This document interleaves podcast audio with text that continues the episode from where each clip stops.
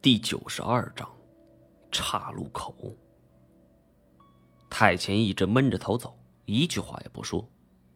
我手心冒出了汗水，只感觉周围空气快要停止了。空荡而且悠长的通道内，只有我们三个人的脚步声。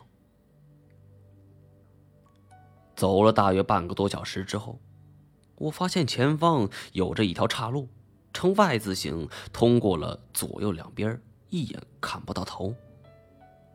现在我们需要做一个选择了，左还是右？我和太前都看着金锁。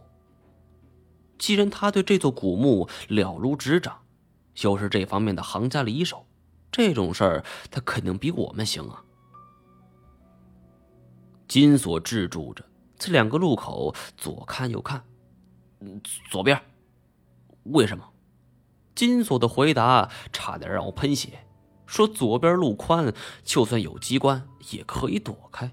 说实话，要不是我现在没了力气，我真想揍他一顿。但是太前却并没如此想法，试试看吧，然后就率先走进了左边。我没办法，只好瞪了金锁一眼，跟了上去。走近之后才发现。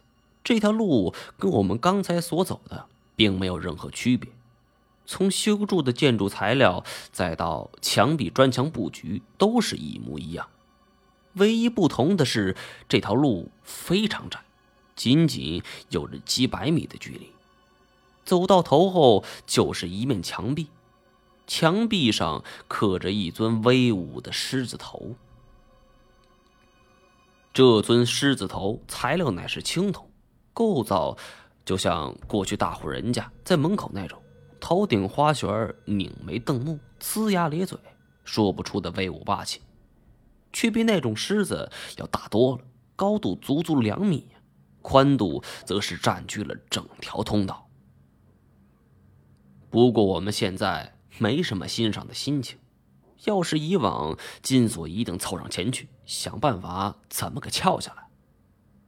而眼下，金锁却是顿足捶胸，大骂葛天鹏和八百媳妇的国王，措辞无不激烈，要多难听就有多难听。眼前这条路眼看是走不通了，我们几个也不能在这里耗死，姑且试试另外一条吧。我们三个刚刚转身，准备去右边那条路上试试看，不料。便听得狮子头中传出了一股龙吟虎啸般的吼声，乍一听上去，竟然跟真的狮子有很几分相似。我不由猜想，莫非里边真有一头狮子？但这种想法近乎于无稽之谈了。即便此处真有一头，过了这么多年，早就已经死了。可如果不是狮子，又有什么动物的叫声？能跟狮子比拟呢？老虎，或者是其他的。然而，就在我冥思苦想之中，这狮子头中突然出现了一团红光，眼睛之中也渐渐变得红润，仿佛是充着血。太监见此情形，是大喊一声“跑”，我这才醒悟过来。甭管这狮子头中有什么古怪。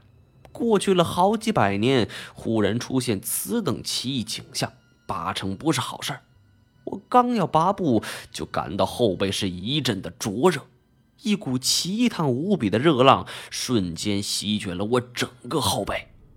太前已经跑出去了，急忙是转过身来拉我，我则是伏低身子，不敢抬头。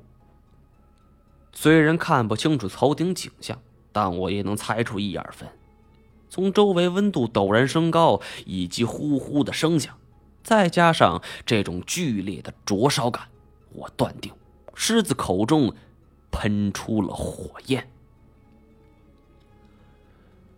没想到，在封存了数百年的古墓之中，这机关居然还能再次启用。这一次我们也疏忽了，谁能想到这个看似摆设的狮子头，竟然真能发射火焰？我感到背部阵阵作痛。当太前终于把我拉出火焰喷射范围之后，我看他头发眉毛已经全部烧焦了，我则更不必说，后背肯定已经被灼伤了。我是咬着牙喊着金锁，让他看看我后背，说看我熟了没。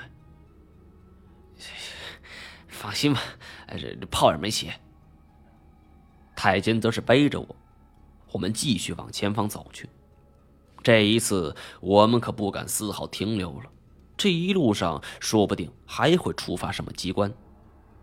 左边岔路已经如此厉害，这右侧通道估计也好不到哪儿去。但眼下没得选择。可是我已经受了伤，而太监则提出建议：“你们俩留下。”然后又扭头对着金锁说：“你照顾他。”说完也不等回话，一闪身。便钻了进去。我和金锁留在路口处等待。尽管金锁语气轻松，但他时不时也来查看我的后背。我知道我伤的一定不轻。金锁似乎看出了想法：“哎，毛爷，我你知道，长这么大人没服过谁，你是第一个。面瘫侠也是一个。”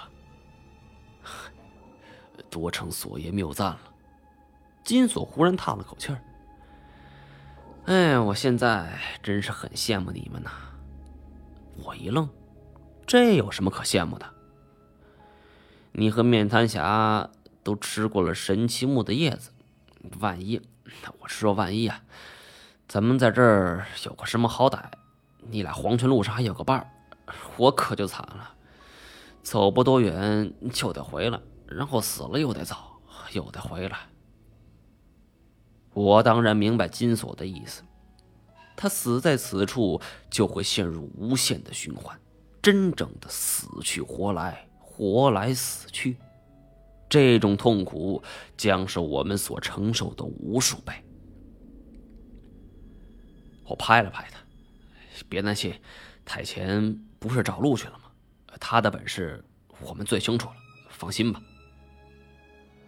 话虽如此，但时间过去这么久都不见太前回来，这条路那就是长安街，他已经走完了呀，怎么如此还不回来呢？